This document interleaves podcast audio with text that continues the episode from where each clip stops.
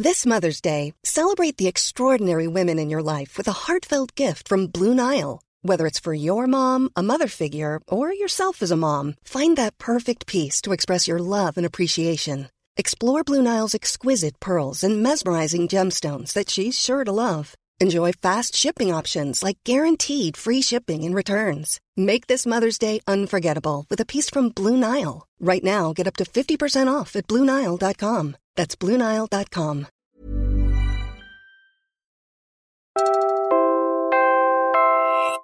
You're listening to Puma Podcast. We celebrate Save Sierra Madre Day um, under Proclamation number 213. And also, this is uh, the day in which we commemorate the time when Typhoon Ondoy brought heavy rains and massive flooding that ravaged many areas in Metro Manila and Central Luzon. I'm Bella Perez Rubio, Puma Podcast, and today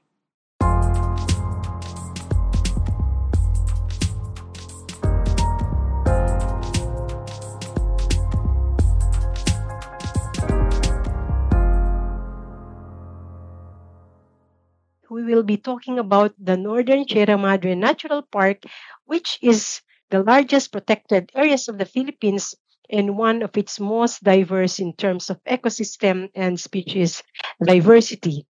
that's Tess Gatan Balbas. She's a community organizer and environment advocate. Tess was speaking last September 26, the official Save Sierra Madre Day for the Philippines. You've been hearing about the Sierra Madre since you were young, but the reality is that most Filipinos have no idea what it actually is, what it looks like, how big it is, its importance. You probably don't even realize when you're actually in it. People have called the Sierra Madre the backbone of Luzon, and for good reason. The Sierra Madre Corridor goes from the Cagayan Valley in the north, the eastern part of central Luzon, all the way down to the Calabarzon in southern Tagalog. It spans across 10 provinces, and the mountain range actually encompasses nearly 20 protected areas and forests. If you're at the La Mesa Watershed Reservation or the Upper Marikina River Basin protected landscapes, you're already at the edge of the Sierra Madre. All in all, the Sierra Madre covers more than 1.5 million hectares. That is nearly 24 times the size of the whole of Metro Manila. The Northern Sierra Madre Natural Park, or the NSMP, on the eastern part of Isabela Province in Cagayan Valley alone, takes up nearly 360,000 hectares, nearly six times the area of the NCR. But it's not just about its expanse. The Sierra Madre is backbone also because it provides protection. It acts like a shield on the eastern side of the zone, slowing the impact of typhoons coming from the Pacific Ocean. Without the forest cover of the northern Sierra Madre, people in Cagayan Valley would not be safe during dry season. Rains will get past the mountain range, of course, but the winds will have been significantly weakened. And in any case, the Sierra Madre shield is complemented by its next action as a sponge. Forests absorb superfluous rainwater, thereby preventing floods, and releases this water during dry periods, always providing Cagayan Valley with water. And then when dry spells come, the Sierra Madre shifts modes again, but still as protector and giver of life. And there would not be enough water for drinking and irrigation during dry periods. The humid forest also generates its own rain. On a hot summer afternoon, you see the build-up of clouds over the Sierra Madre from evaporation of water in the forest, leading to thunderstorms that are welcomed by farmers. The forest also provides non-timber forest products upon which the indigenous Agta communities depend on, such as rattan. They make baskets out of rattan for their livelihood. The IP communities also harvest honey from the forest and meat of wild animals such as this Philippine deer. The rivers and coastal ecosystems provide fish and crustaceans, and the forest provides traditional medicines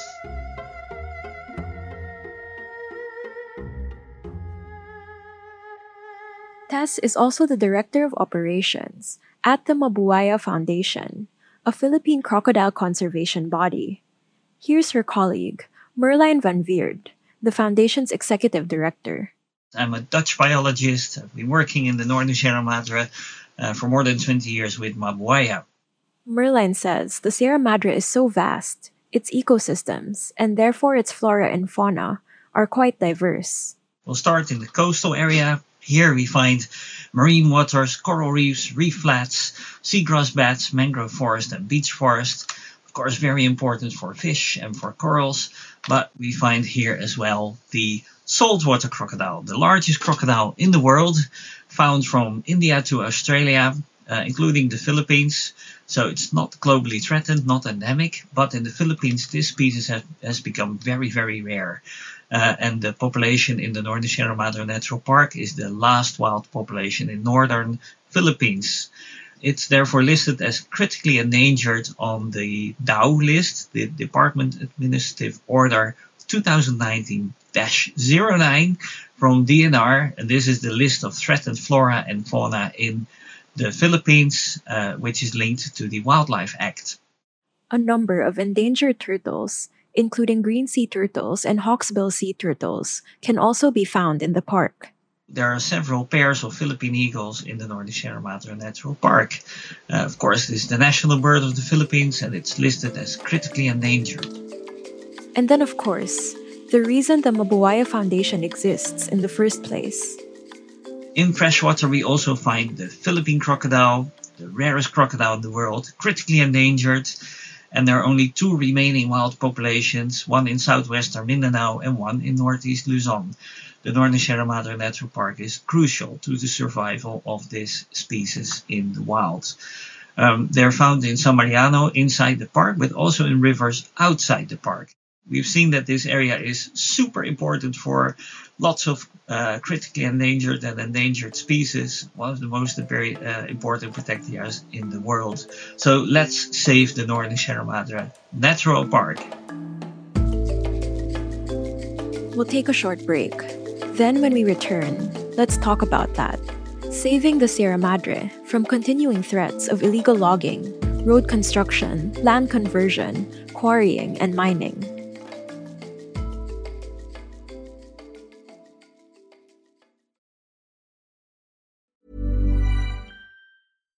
Here's a cool fact a crocodile can't stick out its tongue.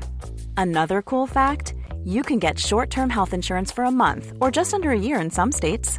United Healthcare short term insurance plans are designed for people who are between jobs, coming off their parents' plan, or turning a side hustle into a full time gig.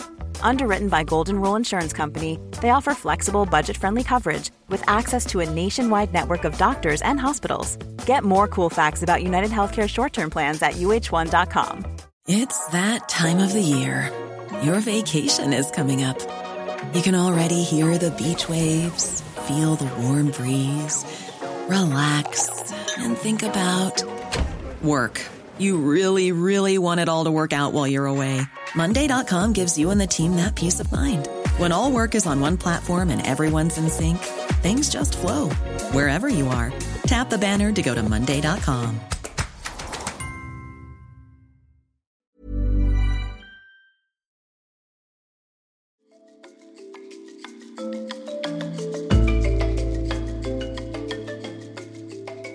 Typhoon Megi, known in the Philippines as Super Typhoon Juan, is considered as one of the most intense ever recorded. This is Lory Tan, former chairperson of the Forest Foundation Philippines. On 18 October 2010, Super Typhoon Juan hit landfall in the coastal towns of Isabela. The waves in Maconacon were as big as houses and swamped the town plaza facing the Pacific Ocean.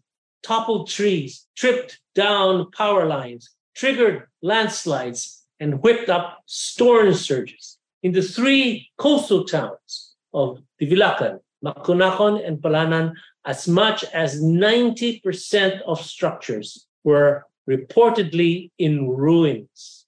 Luzon have provided with natural storm walls that many of the cities and towns of the Cagayan Valley are protected by typhoons in the western side of the Great mountain Ranges, rivers, and the northern Sierra Madre Natural Park.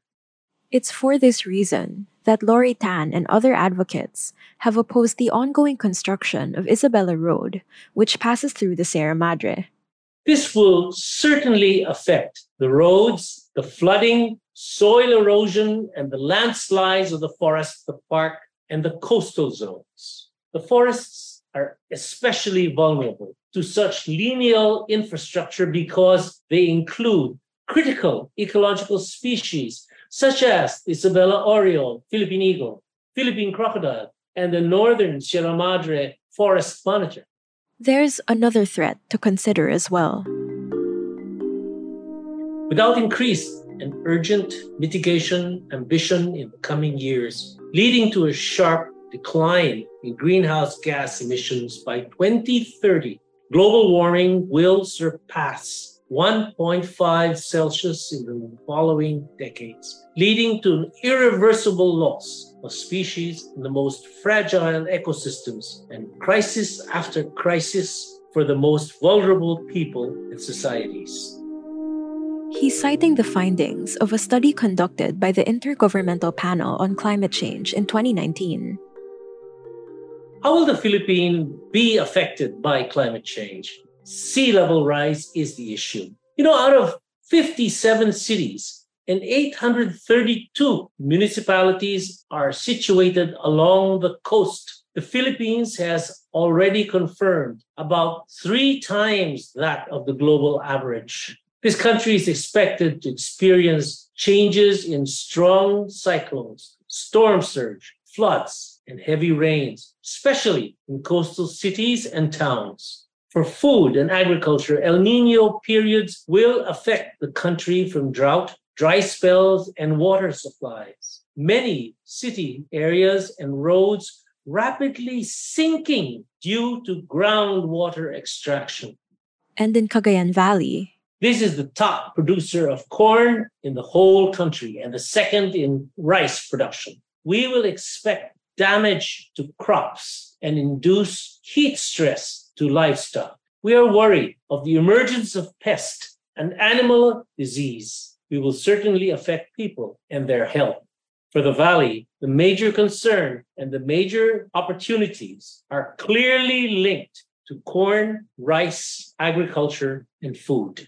The other issue is typhoons. The eastern towns, Maconacon, Palanan, Divilacan, San Mariano, and Dinapigue, will be heavily affected by sea levels, storm surges, and flooding. The protection that Sierra Madre offers the area will become all the more critical as we continue to feel the adverse effects of global warming. But that protection is not assured for climate change, it is clear that the roads of Isabela are the seeds of tropical forest destruction.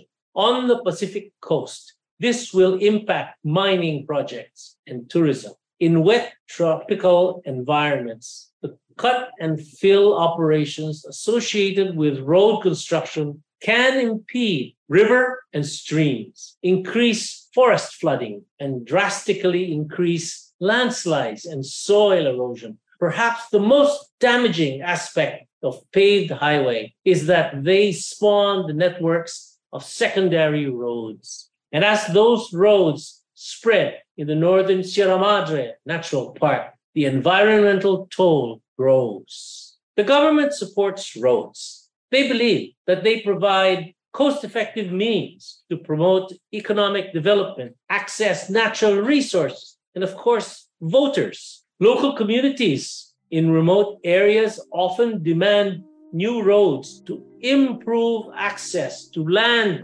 transportation, markets, and medical services. Unfortunately, this is an endless process. With climate change, it will be difficult for Korean farmers, traders, and suppliers to anticipate the frequency and length of rainy and dry seasons that govern production activities and high variable income. There is no choice. Farmers will find their own solutions. And at the same time, the forest of the NSMNP also needs to manage, anticipate, and react climate shifts that as wilderness, flora and fauna must maintain biodiversity and align its natural rhythms and delivering this last great forest at its critical Philippine role and its unique planetary function. This park can make a difference too.